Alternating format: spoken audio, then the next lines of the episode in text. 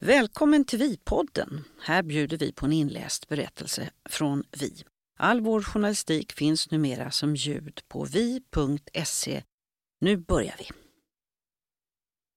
Välkommen till Vi-podden Anna Hedelius, journalist och teaterkritiker. Du har skrivit många fina jobb för oss. Du har nu ett jobb i vårt nummer, decembernummer som har en väldigt konstig rubbe. 69 05 19. Vad betyder det? Ja, vad betyder det? jo, det där är ett nummer som jag känner väldigt, väldigt väl till. Det är nämligen mitt personnummer, de sex första siffrorna. Och det där personnumret rabblar man ju rätt ofta när man ska, ja inte vet jag, hämta ut något paket eller vad man ska göra. Eller ja, numera kanske inte är så ofta för man har bank-id, men 69 05 19 är i alla fall de siffror jag rabblar när jag behöver. Eller knappar in i någon liten dosa eller så. Och när fick du denna konstiga idé? För vi måste ju berätta vad det här handlar om. Ja, idén är ju det då att eh, det är inte bara jag som äger de här siffrorna, utan det är ju ett gäng andra, både kvinnor och män i Sverige som gör det. Och när det slog mig att det var så, så fick jag för mig att jag måste söka upp några av de här människorna. Och då valde jag i första hand kvinnorna. Så jag tog reda på hur många vi var. Vi var 156 stycken eller 157 med mig tror jag, som, som är födda just den 19 maj 1969. Mm. Och jag skrev ett brev till några av dessa. Och, um, Gick var... du in i hitta.nu? Ja, eller någon ungefär någon ja. sån sak. Och jag skrev ett brev och skickade det, beskrev vad jag ville göra. Det här var under en tid jag gick en fotoutbildning så det var ett fotoprojekt från början faktiskt. Så jag, så jag, skrev och frågade om jag kunde få träffa dem. Jag berättade vad jag gjorde. Om jag kunde få komma hem till de här eh, kvinnorna då få prata med dem och, och fotografera. Dem. Hur många sa ja utav dem du frågade? Ja, det var ett gäng. Jag kommer inte ihåg hur många brev jag skrev, men jag fick ett kanske 15-tal svar ganska direkt. Någon ringde alltså nästan dagen, samma dag som, jag, mm. som hon hade fått brevet och tyckte det var jättespännande. Så det var rätt så stor, eh, stor svarsfrekvens på de brev jag skickade ut. Och de tyckte det var roligt. Och så jag bokade in efter de här eh, mötena då hemma hos eh, dessa kvinnor. Och fick till så fina möten. De var så öppna och eh, berättade om sig själva. Och vad de har varit med de har varit om en del. Ja, det är ja. helt otroligt det, det med den öppenheten ja. i, i texten. Ja, verkligen. Det är såna livshistorier och såna fina... Jag kallar dem ju för mina födelsedagssystrar. Och vad vet jag, det kanske är någonting som sammanbinder oss som är då på något sätt födda i samma tid. Vi kom till kom ner på jorden samtidigt i, ja, inte vet jag mm. vad det är som gör att det, någonting förenar oss, men vi fick i alla fall fin kontakt. Och eh, jag har ju alltid lekt med den här tanken på hur det hade varit om jag hade varit någon annan. Om jag hade fötts i en annan familj, i en annan stad, i ett annat land. Ja, med andra förutsättningar helt enkelt. Och då fick jag testa den tanken ihop med de här systrarna genom att kliva in i deras ställe. I bilderna jag tog så redan då så, så uh, placerade jag mig i deras kläder på exakt mm. samma position mm. som dem. Och det är det vi har fått. Ibland är ni väldigt lika. Ja. Alltså inte bara kläderna Nej, känns det, det som. Ja, ja. Nej, men så det, det men det var väldigt, väldigt, väldigt fint att få möta dem. Och, um, ja. Hur gick du till då rent praktiskt? Var det som en vanlig intervju? Du... Ja, jag, jag försökte väl tillbringa lite längre tid med dem så, där, så att vi skulle få förtroende för varandra. Och det var ju också så att alla bodde ju inte här där jag bor i Stockholm utan de bodde lite utspridda och jag fick ju försöka hitta dem på ställen där jag kanske dit jag ändå skulle åka mm. passerar Norrköping på väg till Öland där jag mm. bor och någon bor på Öland. Och, ja. Så det var ju lite så jag, jag fick lov att välja vilka jag kunde träffa. Men då ja, men de bjöd på fika eller på lunch eller och var så väldigt... Eh, ja, men sådär. De hade möjlighet att ta sig tid när jag kom, vilket jag verkligen uppskattar. Sen var de givetvis med när jag skrev texterna och de fick ju vara med och läsa och syna och lägga till eller dra ifrån sånt som inte de ville vara, mm. vara så öppna med kanske. Var Men, det någon som eh, drabbade dig särskilt? Ja, de tre som nu är med i, i tidningen Vi här är ju ja, alla tre på sitt sätt tycker jag väldigt starka berättelser. Birgit berättar ju om en väldigt stark händelse tidigt i livet. Jag kanske inte ska avslöja det nu som ju såklart har präglat henne. Eh, även Helena gör det. Och ja, Anna också på sätt och vis. Eh, men just om det att man har mist någon väldigt tidigt i livet, det gör ju någonting med en, mm. givetvis. Eh, och sådana förtroenden är ju väldigt fina att kunna få i ett sånt här sammanhang. Just när det blir både, när man berättar om livets både glädjeämnen och, och sorger. För så, så är det ju trots allt för oss alla. När vi nu har levt 53 år på jorden som vi har så har det ju inte bara varit glada Nej. dagar. Och det är väl en av styrkorna just i det mm. här att mm. det är kvinnor som verkligen har mm. levt. En mm. del har, Helena är väl den som har bytt uh, yrkesbana ja, ett antal verkligen. gånger. Ja. Och... ja, och det hinner man ju göra. Och det där, det där är ju ja, hela tiden en tanke man leker med. Jag menar, när gör man, vad gör man för val i livet? Man har ju hela tiden, varje dag egentligen, ett val att göra. Man kan gå en annan väg. Eller, eller men man kan alltid, står alltid vid vägskäl i livet. Och eh, väljer man att vara kvar eller väljer man att lämna, väljer man att gå vidare. Och det är ju där jag hela tiden personligen brottas med. Hur ska jag välja? Mm. Ska jag stå kvar på den här punkten i livet? Vad, vad det än gäller, om det gäller jobb eller relationer eller, mm. eller utbildningsvägar. Det är så många, vid den här åldern är det så många sådana val man har tvingats göra på något sätt. Gjorde jag rätt? Gjorde jag fel? Ja, det var roligt att spegla de där tankarna tillsammans med de här fick, kvinnorna. Fick någon utav, var det någon av kvinnornas berättelse som fick dig att tänka på ditt eget liv och tänka jag borde ha gjort på ett annat sätt? Um, ja... Kanske inte så definitivt, men, men indirekt så satte det ju de, de eh, tankarna i spel ännu mer när jag höll på med det här projektet. Eh, kanske, var, var, ska jag bo? Ja, men, ja, i och för sig. Mm. Anna bor ju på landet, på Öland. Jag vistas på Öland mycket på somrarna. Så här, ja, men, åh, Wow, hon, har, hon gör det. Hon lever där på landet. Det är också möjligt att ha ett sånt liv.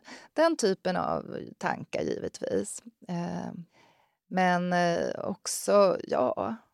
Att det bara sätter igång någonting. Ja, jag hade kunnat göra helt annorlunda där och då. Eh, bara, bara genom att göra projektet så sätter det igång såna tankar. Ja, men sen så, så, får man ju bara acceptera att ens liv är som det är och försöka vila i det också och vara nöjd. Och det är ju också det som är en stor utmaning. Och som jag kanske också lärde mig i det här projektet, att så här ser våra liv ut. De är olika, men de är olika bra. På något, eller inte olika bra, de är lika bra, mm. men olika. Mm. Eh, acceptans är ju ändå en rätt så viktig... Eh, ja, någonting att sträva efter, någonting viktigt att sträva efter. Och mm. jag kanske fick mer lugn i mig själv av att göra det här, utforska livet genom andra på något sätt. Tänker du att det ska bli någon fortsättning, att du söker upp de här kvinnorna om ja, 10, 20, ja, 30 nej, men Nu var det ju så roligt i och med att vi... Jag gjorde ju mitt eget projekt, det var ju ett antal år sedan. Nu gjorde vi det på nytt i Vi och då fick jag ju återknyta kontakten med några av kvinnorna. Mm. Eh, och Eh, då eh, föddes ju ett frö att göra någonting mer av det här. Jag, har, jag leker med faktiskt en filmidé, att man skulle, som jag kallar födelsedagskalaset. det här heter ju mm. födelsedagssystrar. Mm. Eh, att vi på något sätt skulle väva samman oss ännu mer och ordna ett kalas. Mm. Därför att de här kvinnorna som jag har träffat, de har ju också varit väldigt intresserade av de andra kvinnorna. Så de har ju inte träffat varandra. Det är bara jag som har träffat dem alla. Mm. Men de är ju jätteintresserade av varandra. De har fått den här eh, boken jag då gjorde förra gången. Den har de ju alla fått och de har fått läsa om varandra. Men de är ju jätteintresserade av att se, få träffa sina systrar och, och se om, om de hittar några likheter eller så. Så det är den tanken jag leker lite med, att man kanske kunde mm. också söka upp ännu fler och, och um, på något sätt träffas så småningom. Det är en underbar idé. Ja, jag tycker det. Det är roligt. Kommer du ihåg exakt när du fick den? Eh, inte exakt, men det växte fram i det här, eh, ja faktiskt utifrån bilderna och fotona. Jag tänkte så här, vem skulle jag vara om jag... Jag leker ofta med den där tanken, vem skulle jag vara om jag bodde i det där huset som mm. jag passerar, eller det där huset. Jag tycker det är så spännande att tänka mig in i andra miljöer eller andra människors liv. Så det var så det började, i bilder faktiskt. Mm. Vem är jag där? Vem är jag där? Hur ser jag ut om jag kliver in i det där köket eller det där huset? Så det var ur det det kom, mm. väldigt mycket.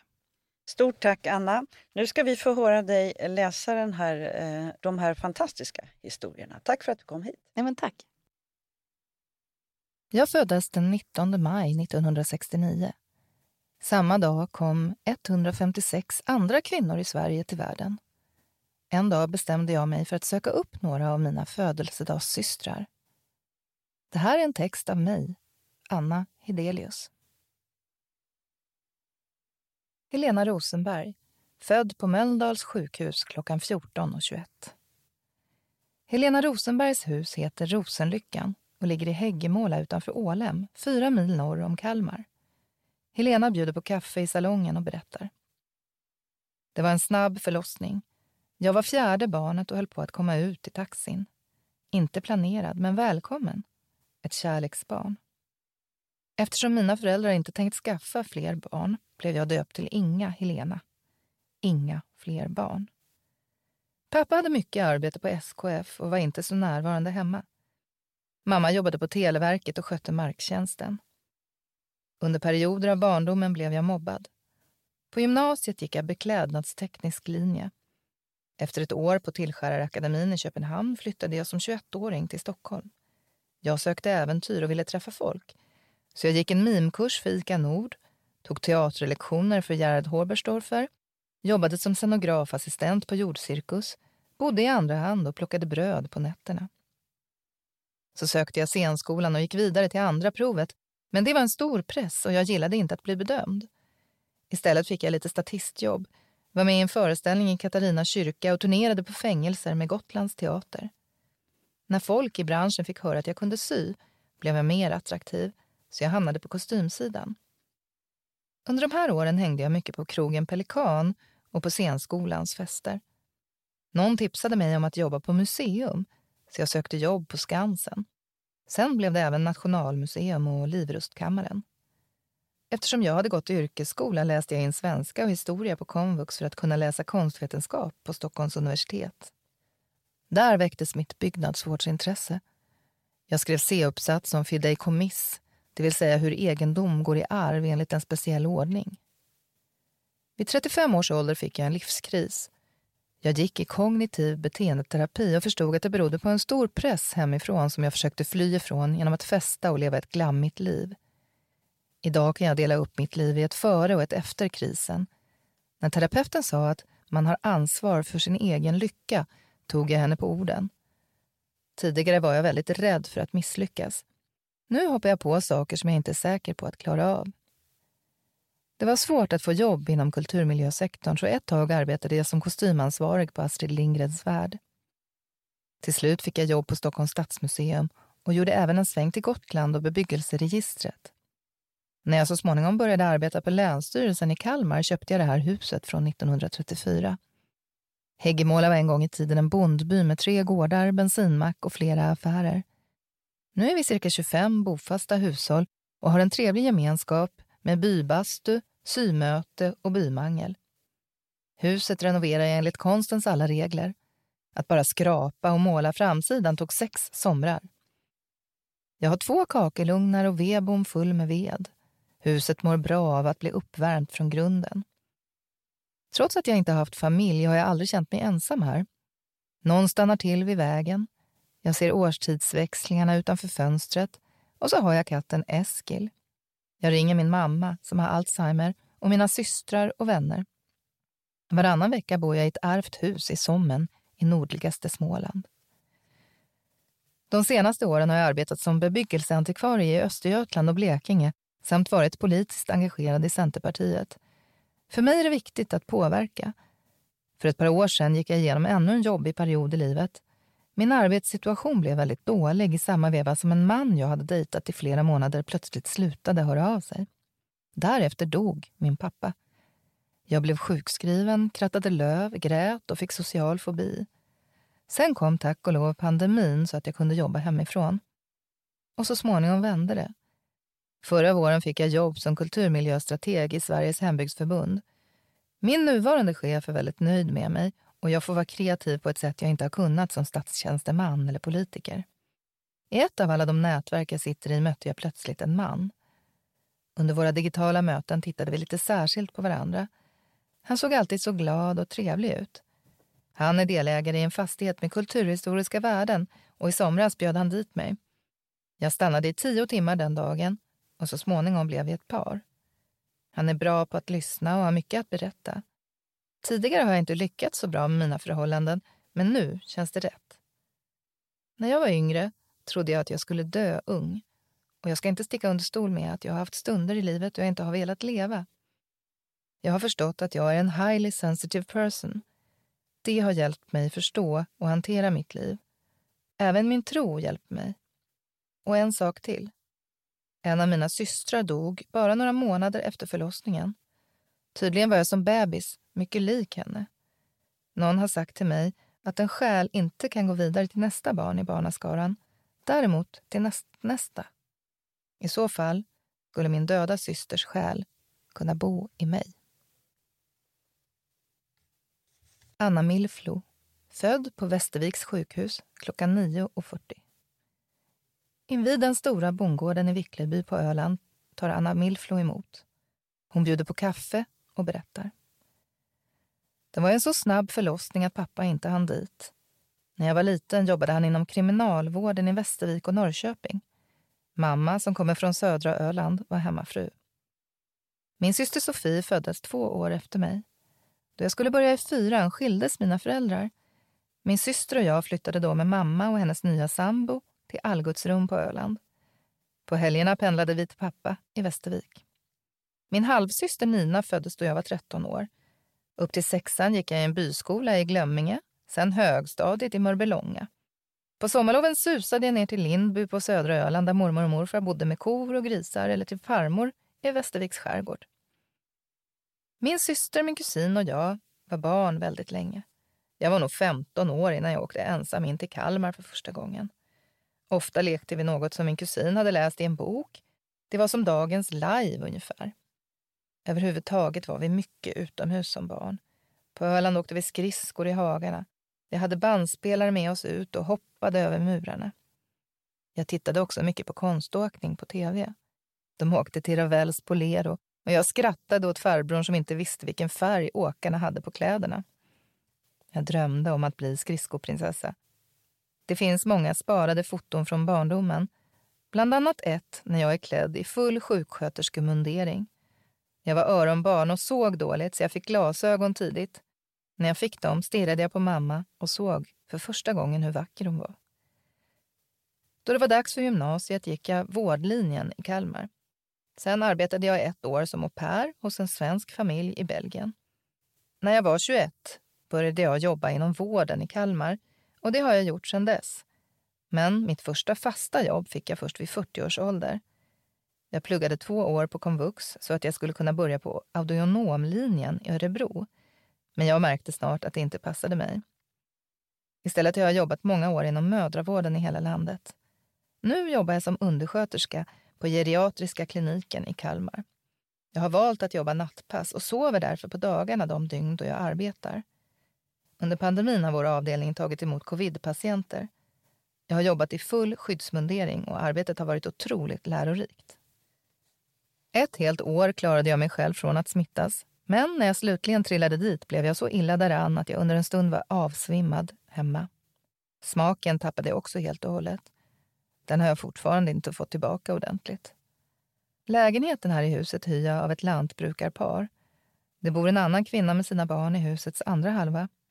Jag trivs bra i Vickleby som är en vacker öländsk radby. Jag har ett stort päronträd alldeles utanför fönstret och hästar och kor i hagarna intill. Kökets stora skafferi är det bästa i hela huset. Just nu är det väldigt rörigt där eftersom jag har hamstrat lite extra under pandemin. Min tanke var att jag skulle ha tre barn före 30 års ålder. Jag har haft två längre förhållanden men lever nu ensam. Det hade varit jättekul med barn, men det har inte blivit så. Visst jag har varit ledsen, men jag kan ju inte gräva ner mig för det. I och med mina åtta syskonbarn har jag barn omkring mig ändå. Jag har också haft flera husdjur, men nu har jag bara katten Issi kvar. Hon har artros, men får vara kvar så länge det går.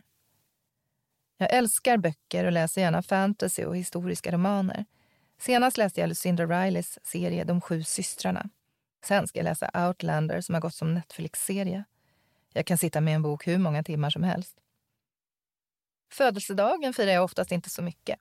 Jag brukar baka en tårta och bjuda över pappa och hans sambo. Men när jag fyllde 50 reste jag på en bussresa till Normandie med en vän som fyllde tio dagar efter mig. Mamma gick bort i cancer för två år sedan. Hon bodde bara en bit bort från mig här i Vickleby. Men vi hade en ansträngd relation. Visst var det sorgligt att hon dog. Men hon hade trots allt haft ett ganska långt liv. Jag har arbetat med äldre i nästan hela mitt yrkesverksamma liv och möter ofta döden i mitt jobb. Så för mig är den på något sätt en naturlig del av livet. Birgit Schäfer, född på Södersjukhuset i Stockholm klockan 22.40. Birgit Schäfer bjuder på nybakat bröd i huset i Stocksund och berättar. Jag växte upp i ett miljonprogramsområde i Tyresö. Pappa var arkitekt och kom till Sverige som arbetskraftsinvandrare från Tyskland i början av 60-talet. Mamma var också tyska och de gifte sig i Seglora kyrka på Skansen. Det var stora klasskillnader mellan dem. Hon var egentligen läkarsekreterare men arbetade som städerska i Sverige. Jag och min yngre syster Karin pratade bara tyska när vi var små men så småningom blev det mer och mer svenska.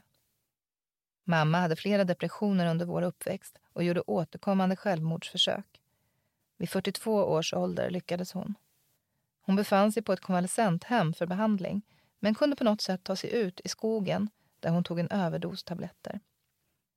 En anställd på hemmet hittade henne flera dagar senare. Hon lämnade efter sig ett brev till pappa med förslag på vem han skulle gifta om sig med. Själv tyckte hon inte att hon dög. Jag var tio år när det hände. Jag minns att jag tänkte, vad synd att jag inte kunde säga något som gjorde att hon ville vara vid liv. För ett par år sedan sökte jag faktiskt upp mammas psykolog, som mycket väl kom ihåg henne. Det var mamma jag stod närmast av mina föräldrar, men efter hennes död växte vi upp med pappa. Han gifte aldrig om sig, men han ville att Karin och jag skulle vara honom nära. Som tonåring hade jag ätstörningar, troligen som en följd av pappas auktoritära föräldraskap. Han var född 1927 och hörde till den äldre skolan. Jag var ambitiös i skolan och blev hånad för det av en klasskompis. Denne plågoande ringde mig faktiskt på jobbet för att be om ursäkt för några år sedan. En gest jag uppskattade mycket. Efter gymnasiet såg pappa till att jag var au pair i Heidelberg ett år. Sen föreslog han att jag skulle börja jobba på Sofiahemmet som biträde. Det gjorde jag och efter det började jag plugga till sjuksköterska på Ersta. Det var tufft med tentorna, men jag trivs på Ersta där jag har jobbat sedan dess. Jag har aldrig ångrat mitt yrkesval. Det var ett av de yrken jag drömde om som liten vid sidan om isprinsessa och sångerska. Ända upp i 30-årsåldern hade pappa svårt att släppa taget om Karin och mig. Han ville att vi skulle besöka honom när vi var lediga. I den åldern ville ju jag och min syster snarare distansera oss lite från honom och börja gestalta vår egen tillvaro. Det sista året av sitt liv blev han stundtals förvirrad, vilket var skrämmande och svårt. Så småningom fick han hjärtproblem och dog ombord på ett flygplan vid 74 års ålder. Både jag och Karin sörjde honom djupt, men kände också ett litet inslag av lättnad. Tre dagar efter hans död, på en nyårsfest, träffade jag min blivande man, Jonas. Det var så symptomatiskt. Det hade knappt funnits plats för en seriös relation till en man så länge pappa var i livet. När Jonas och jag var på vår andra dejt föreslog han att vi skulle se hur sälarna hade det på Skansen. Det var en gråmulen novemberdag och efter att ha tittat på sälarna klev vi in i den tysta Seglora kyrka. Alltså den kyrka där mina föräldrar hade gift sig. När vi gick altargången fram dök det upp en präst i 1800-talsmundering som med inlevelse berättade hur det gick till förr i världen då en man och en kvinna ville gifta sig. Där stod jag bredvid Jonas framför prästen och tänkte att detta måste ju vara ett tecken på att det skulle bli vi. Helt säker var jag dock inte. Men när jag oväntat blev gravid ställdes allt på sin spets. I efterhand är jag så glad att det blev vi två. Gabriel föddes 2005 och Siri kom 2008. Vi gifte oss borgerligt i Stadshuset den 27 augusti 2011. Nu har vi nyligen köpt ett sommarhus i Åkersberga. När jag inte jobbar gillar jag att laga mat och baka. Jag är intresserad av möbler och inredning och rör på mig mycket. Jag promenerar ofta till jobbet och efter en skidolycka måste jag träna styrketräning livet ut. Var tionde vecka träffar jag min bokcirkel över en god middag, vilket är väldigt roligt. Just nu läser vi Monsieur Quichotte av Graham Greene. Min 50-årsdag firade jag på Näsby slott med glittertema eftersom jag hade hittat ett par glittriga pumps. Som vanligt gick inte allt enligt planerna. Bland annat dök fem kilo Lindorkulor som jag beställt i kaffet upp först två dagar efter festen. Det blev ändå en härlig fest. En före detta kollega överraskade med att sjunga ett stycke ur Madame Butterfly och en gäst spelade cello. Jag umgås mycket med min syster Karin, som är min bästa vän. Nyligen sökte vi upp vår gamla dagmamma Gloria som var mycket hos oss då pappa jobbade och mamma vistades på Danderyds psykiatriska avdelning. Vi hade haft flera dagmammor före Gloria men när vi väl fått henne ville vi inte ha någon annan. Karin och jag har pratat mycket om Gloria på senare år och till slut letade vi reda på hennes adress och skrev ett vykort. Hon ringde oss samma dag hon fick det. Det var helt fantastiskt. Efter 40 år fick vi kontakt igen. En försommardag förra året åkte vi hem till henne och det var härligt att få träffa någon som är vittne till vår historia, som minns våra föräldrar, grannfrun i vårt hyreshus och så vidare. Nu hörs vi nästan varje månad. Jag heter Anna Hedelius och är journalist, författare och teaterkritiker. Jag har träffat tio jämnåriga kvinnor och porträtterat dem i boken Födelsedagssystrar. Du har just hört en berättelse från Vi. Vill du ta del av all vår journalistik så gå in på vi.se och bli medlem. Det kostar bara 49 kronor per månad och då får du vår tids bästa berättelser även som ljud. Varmt välkommen! Ansvarig utgivare för Vi-podden är Unn Edberg.